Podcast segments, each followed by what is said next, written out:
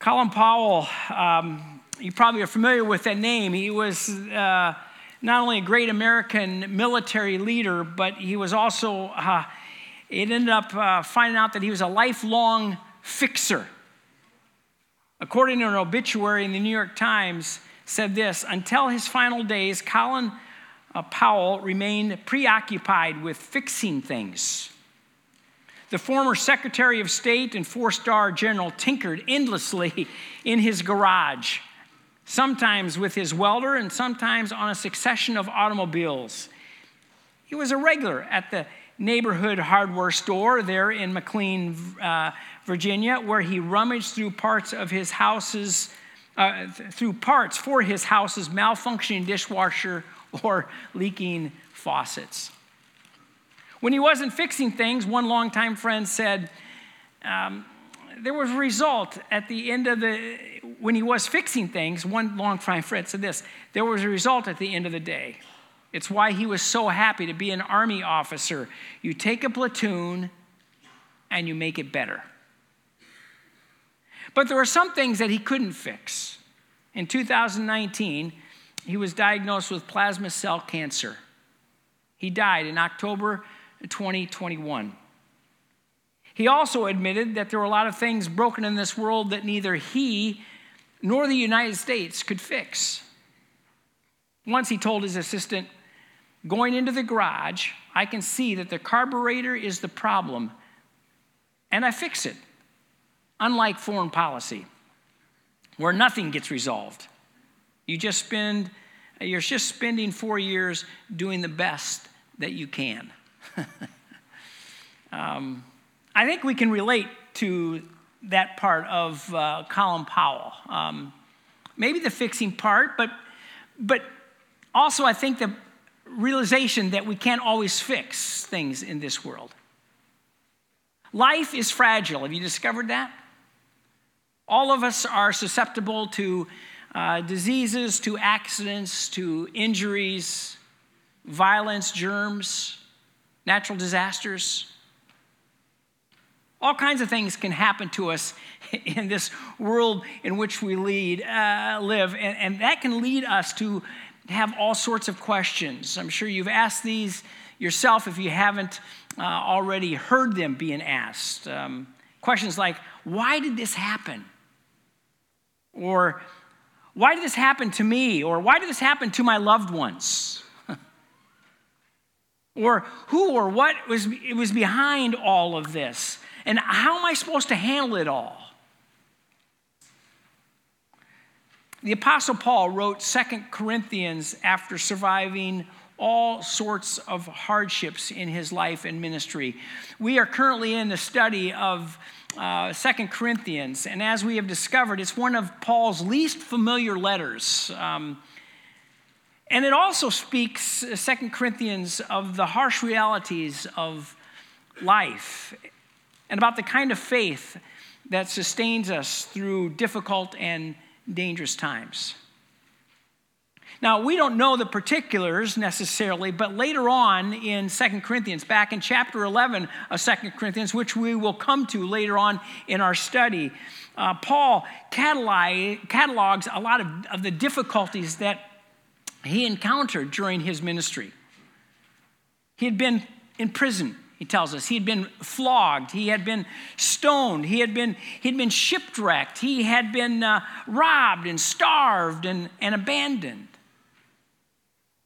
And if all those things weren't bad enough, uh, there were a group of critics there in the church of Corinth that were attacking Paul personally. They said he didn't have the necessary credentials to be called an apostle. And they suggested that because of all the bad things that had happened to him, that he must be under God's judgment, not under God's blessing. And so, in response to those attacks, what the apostle does is he writes this letter of Second Corinthians, both to establish his credibility as an apostle and also to teach these Corinthians um, a proper perspective on hardship and suffering. A perspective I think that you and I very much, we also need to hear. and we need to learn from. So I invite you to turn with me to Second Corinthians. Um, if you have your Bibles with you, turn to Second Corinthians there, or take one of those Pew Bibles out, or, or take your phone and uh, find your Bible app and turn to Second Corinthians. We're going to be looking at Second Corinthians chapter 4 this morning. We're going to begin in verse 7. 2 Corinthians chapter 4, verse 7. Look what he says here. But we have this treasure in jars of clay to show that the surpassing power belongs to God and not to us. Paul begins here by claiming uh, we have this treasure in jars of clay. The, the we here that Paul uses includes not only Paul and his associates, but by extension, all of us who are Christ followers.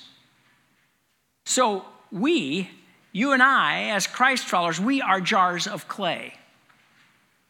And the treasure that he's talking about has been given to us back up in verse 6. Look with me, chapter 4, verse 6, where he says, um, For God, who said, Let light shine out of darkness, has shown in our hearts to give the light of the knowledge of the glory of God in the face of Jesus Christ. The treasure that we have is the knowledge of Jesus Christ, his life, his death, and his resurrection. And the power of having that knowledge, um, the very life of God that's available to us through faith in Jesus Christ. That's the treasure. Hey, think about it. What an irony, right? When men and women, you know, when you and I, we have something valuable that we want to hold on to, what do we do? We put it in a, an iron safe, right? Or if we want to show it off, what do we do? We, we, we put it behind glass, you know, in kind of a, a, a trophy case where it can sit there and it can be seen and it can last and it can last and it can last. But see, when God has a treasure, what does God do? Where does God put it? Well, He puts it in a, a styrofoam cup. Um, he puts it in something as plain as a brown paper bag, you know, a jar of clay. So, why, why does God do that? Why, how, how are you and I like jars of clay? Well, first of all, in the New Testament days, clay pots, um, jars of clay, were, were quite ordinary. Um, they were everywhere, especially in the homes of, of peasants and, uh, you know, um, common people. I mean, they didn't have plastic. they, they, didn't have, um, um, or had very little metal. They, they didn't have mason canning jars like you and I do.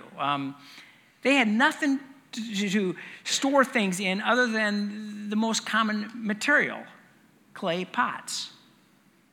Paul is saying put it in, in our language, in our modern day words, that God has taken his precious treasure and he is pouring it into styrofoam cups, into a, a, a, jars of clay, into a brown paper bag, something as common as every day. Second, um, jars are um, jars of clay were fragile. I mean, compared to marble or ivory or even wood, um, clay didn't last. You know, it, since it was so cheap to have jars of clay, um, you know, no one really expected the jars of clay to last. I mean, uh, when a, when a pot, you know, got used for a while and then a, chip was on it or it got broken and, and, and got beyond ability to use or when it fell and shattered, you know, what, what they simply did was they threw it away and they got another one. Paul, catch this, he, he, he creates this great juxtaposition, right? God has taken this, this treasure, the life of Christ. Think about this. He's taken the life of Christ and He's placed it in people like you and me. Unbelievable. Who are common, who are as fragile as clay pots. Now, that seems odd, doesn't it? Why would God choose something um, so valuable to put into a container that is so ordinary? Well, according to Paul, I, I think he gives us two reasons. First one is God stores his treasure in fragile containers like us in order to display his life giving power. See, that way, when it's displayed in, in a jar of clay, it's clear that whenever, whatever we accomplish, it's been done by God's power. It doesn't make sense, right, to place something uh, so valuable in a container so ordinary, unless, of course, you want people to notice the treasure and not the container. Think of it this way imagine you're having guests for dinner, okay? You're having guests for dinner and you decide, uh, you know, you're gonna make your specialty um, chicken parmesan, okay? You're gonna make your specialty, chicken parmesan. It's a special family recipe, um, you know, and, and your parents, your grandparents handed down to you. And so when it comes time for dinner, you, you, you, you have prepared this wonderful dish and, and you bring it, this main dish, to the table, set it in the middle of the table, and your guests exclaim, they go, Oh my, look at that. What a beautiful serving bowl. Wow.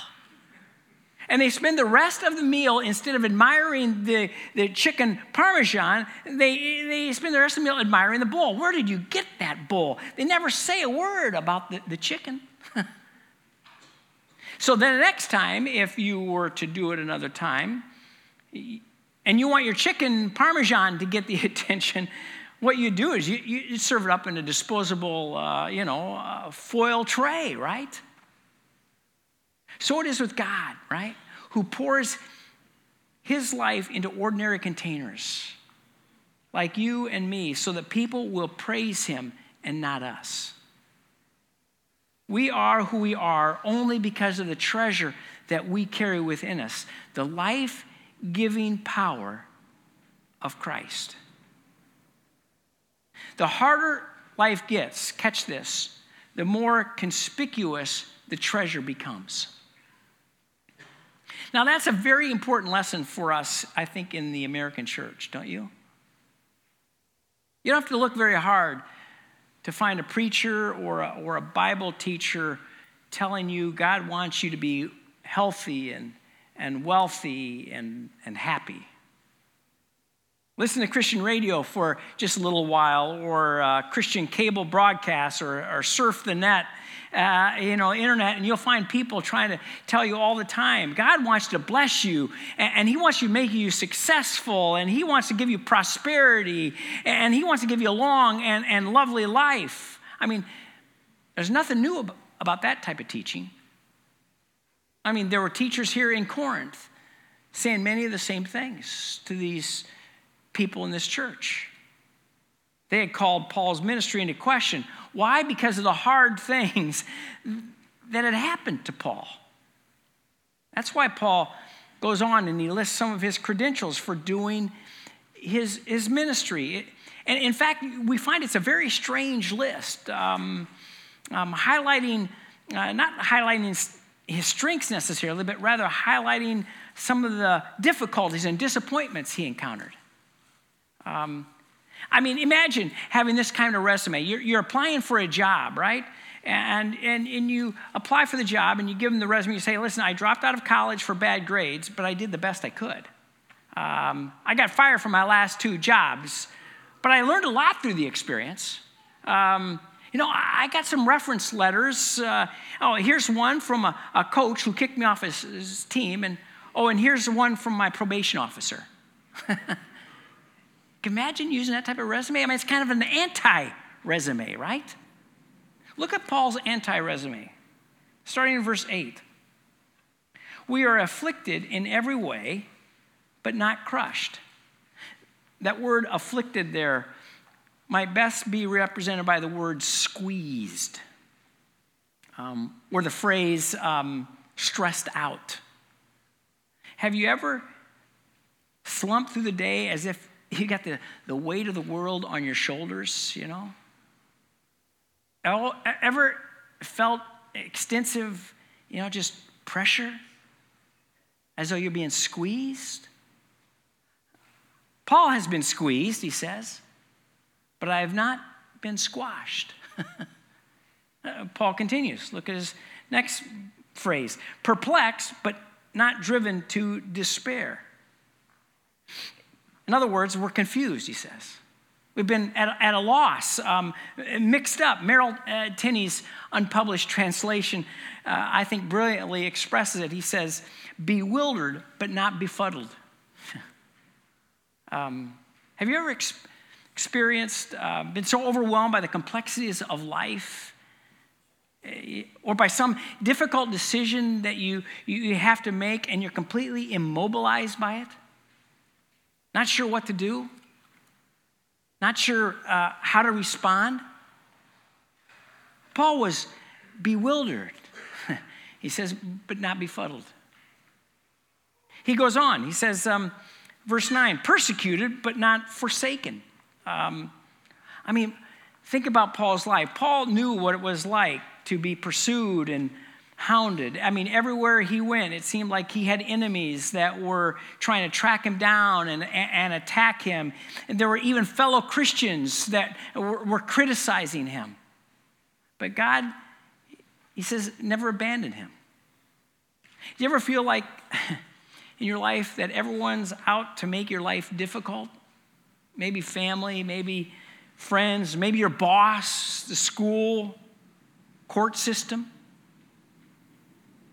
Do you ever wonder if God is there? God promises here that He will never forsake His chosen vessels. Paul's intensity increases with this final phrase here at the end of verse 9. He says, struck down but not destroyed. Uh, again, uh, Tenney's rendering, I think, catches the idea. It says, we're knocked down but not knocked out. Literally, emotionally. Think about it. Paul's been knocked down time and time and time again, over and over. My guess is you, you probably know what it feels like to be knocked down. You've experienced one setback after another, one defeat after another, maybe financial troubles or, or health problems or lost job or family strife. Paul and his partners were, were struck down, they were stressed out, they were mixed up, they were picked on, and they were knocked down. I mean, talk about feeling beat up. But they always got back up again. The world, I think it's done its worst to us. But we Christians are still standing, listen, not because of who we are. I mean, we're just a bunch of clay pots but because of the life giving power of God that God's placed within us. And that power is never as conspicuous as when we're going through hard times. Paul's unusual resume here reminds us that God never promised any of us, catch this, God never promised any of us immunity from hurts and hardships in this life. If anything, following Christ makes things more complicated and, and leaves us more vulnerable to hostility and to heartache.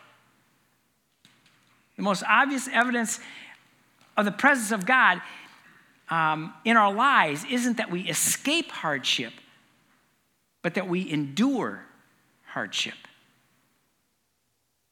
Listen, if you're feeling squeezed, bewildered, picked on or knocked down, it doesn't necessarily mean you're doing something wrong. On the contrary, it probably means you're right where you're supposed to be. God doesn't take pleasure in our hardship, nor does He afflict us with pain simply uh, to see how we will handle it. It's just that we live in this crash bang world, right? And every time we get knocked around without breaking, what happens is we show the world we have something special inside of us, a treasure, the life of Christ. There's a second reason God puts his treasure in jars of clay, and that's to dispense his life giving power. Jars of clay were meant to be used, not to be admired. Um, uh, one of the wedding gifts that Becky and I received um, uh, was a, uh, a set of rice china. Rice china is very, uh, uh, very, um, what I want to say? Uh, very delicate, um, easy to break, beautiful, but very delicate. And so what we did was we, we put that rice china in our, in our china cabinet, you know, and there it stayed. It stayed for, what, 36 years? Never once in our 36 years of marriage has it been used. Listen, God's not looking for delicate rice china. He's looking for rough and tumble clay pots, the kind that can be used every day. He's looking for kind of pots that don't need to be tucked away into a uh, china closet, but can be sent out of that crash bang world that we live in, carrying within them the life of Christ. The church was never meant to be a china closet where precious pieces could be safely stowed away out of harm's way, and, and, and we just gather together, never to go out. No, the church was meant to be a working kitchen, like last night downstairs at Terrace on Chicago. I would have loved to have poked my head back there. I didn't dare, um, you know. A working kitchen where well worn pots are filled again and again, dispense the life giving contents to a thirsty world. In fact, look with me at what Paul says next in verse 10. Always carrying in the body the death of Jesus, so the life of Jesus may also be manifested in our bodies. For we who live are always being given over to the death for Jesus' sake, so the life of Jesus also may be manifested in our mortal flesh. So death is at work in us, but life in you. As Paul lived out his, his mission, he not only experienced the suffering and, and, the death of Jesus in his body, he was also filled, as that jar of clay, he was filled with the life of Christ. It's interesting here that Paul chooses that phrase, always being given over to death. Um, because that, that phrase there was used to describe um, in the Gospels Jesus being turned over uh, to the authorities for flogging and for crucifixion.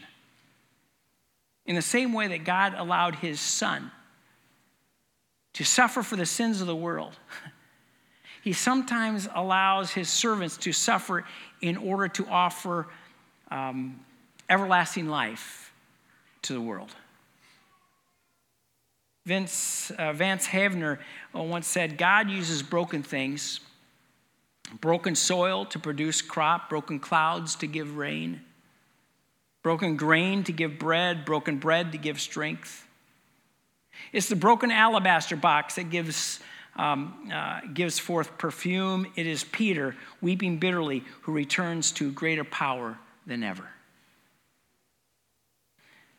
Whenever a believer loses his job in a in a bad economy, but responds with trust and perseverance, perseverance, the life of Christ seeps through. When a Christ follower um, finds herself flat on her back in a hospital bed, uncomfortable and uncertain, yet blesses those around her with grace and with faith, the life of Christ spills out of her.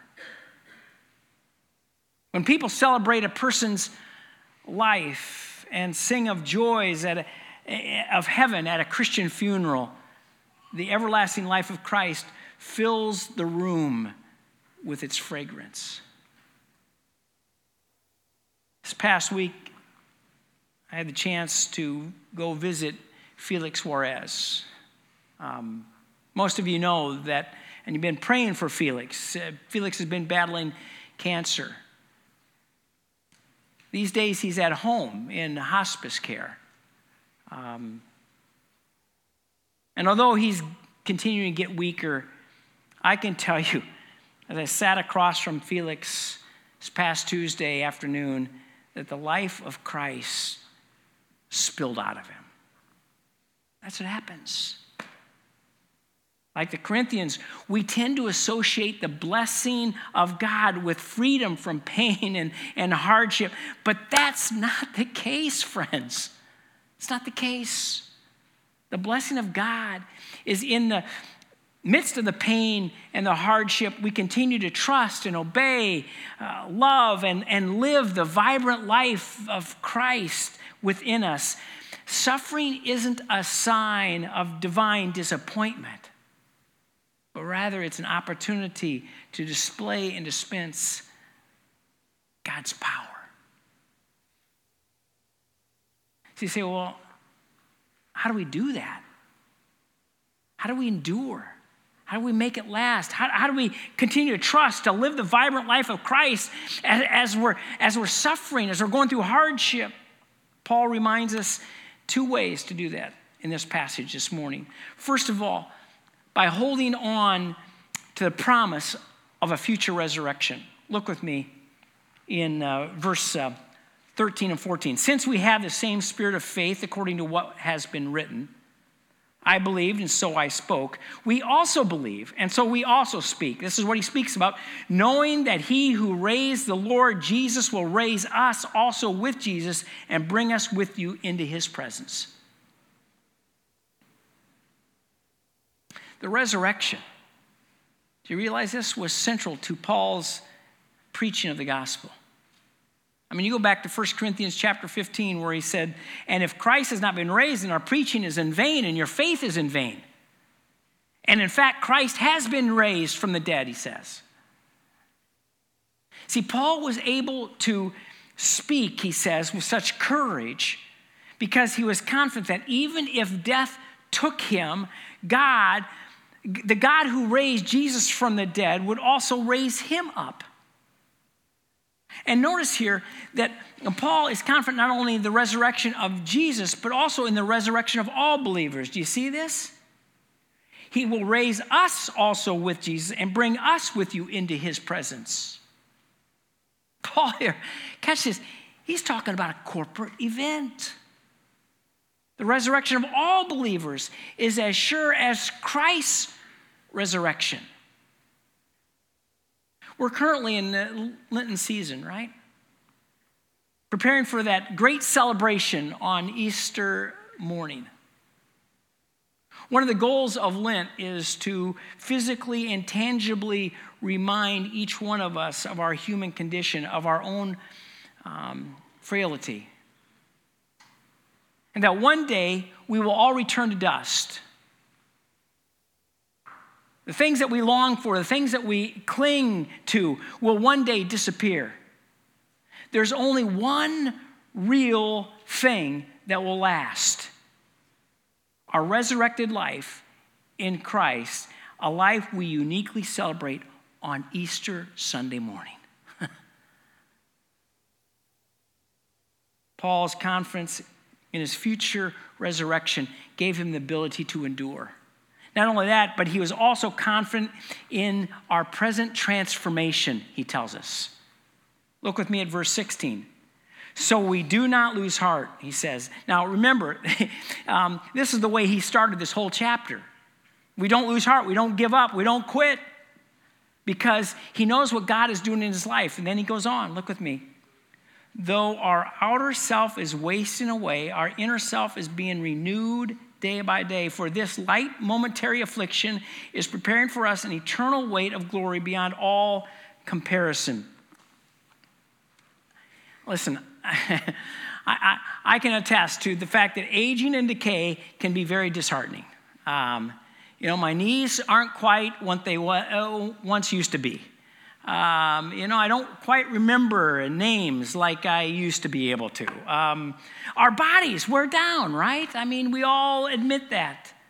Paul here is reminding us that while our outer body strength fades away, our inner self, our new self in Christ, continues to be renewed, uh, to be reconstructed day by day.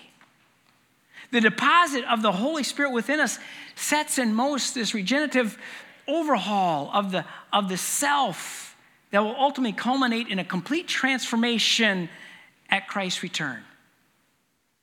He counts on that. He has confidence in that.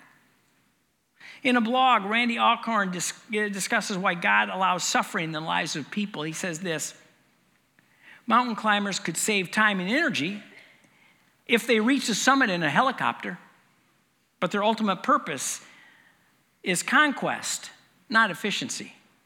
Sure, they want to reach a goal, but they desire to do it by testing and deepening their character, discipline, and resolve. God could create scientists, mathematicians, athletes, musicians. He doesn't. No, He creates children who take on those roles over a long process. God doesn't make us fully Christ like the moment we're born again. He conforms us in the image of Christ gradually as the apostle paul said in 2 corinthians chapter 3 verse 18 and we who with unveiled faces all reflect the lord's glory are being transformed into his likeness with ever increasing glory he continues in our spiritual lives as in our professional lives and in sports and hobbies we improve and excel by handling failure and learning from it only in cultivating discipline endurance, patience do we find satisfaction and reward. And those qualities are most developed through some form of suffering. And because of his confidence in his ongoing transformation, Paul says this last verse here, verse 18 as we look not to the things that are seen, but the things that are unseen. For the things that are seen are transient, but the things that are unseen are eternal those things that are seen, those things of this world you encounter all the time, they have their day, and then they will cease to be. But the things that are unseen, the things of heaven, will last forever. Paul's challenge for all of us is to fix our eyes on the eternal. Focus on the hope of our resurrection and, and present transformation, what God is doing and how He's changing us. Focus on the eternal. So, even in the midst of our troubles, even when we're feeling squeezed or bewildered or picked on or knocked down, we can take courage that our lives are demonstrating God's power through the testimony of our endurance and holiness. Japanese marathon runner Shizo uh, Kanakuri competed in the domestic qualifying trials for the 1912 Stockholm Olympics. Kanakuri uh, set a marathon world record and was selected as one of the only two athletes from Japan that they could afford to send to the event that year. However, Kanakuri shockingly disappeared during the 1912 Olympic marathon. Evidently, he had had a rough 18 day trip to get to Stockholm, first by ship and then by train, um, all through the Trans Siberian uh, Railway. Kanakarin, weakened by that long journey from Japan, lost consciousness midway through the race and was cared for by a local family. Being embarrassed from his failure, he returned to Japan without notifying any race officials. Swedish authorities considered him missing for 50 years before discovering that he was living in Japan. In 1967, he was offered the opportunity to com- uh, complete his run. He accepted and completed the marathon in 54 years, eight months, six days, 5 hours, 32 minutes, and 20.3 seconds, remarking it was a long trip. Along the way, I got married, had six children, and 10 grandchildren. Listen, the Bible's full of stories of people who felt like they wanted to lose heart, like they wanted to quit. But later, with God's help, they finished the race. Moses spent 40 years in the wilderness before God renewed his call. Peter denied Christ and he went back fishing before Jesus restored him. The list continues with John Mark and um, Samson, and many others who eventually finished the race. So, friends, here's my invitation simply to this morning don't lose heart. Run the race, finish the race. When you're feeling squeezed, when you're feeling bewildered and picked on and knocked down, take courage. Keep your eyes fixed on the treasure of Christ and the eternal.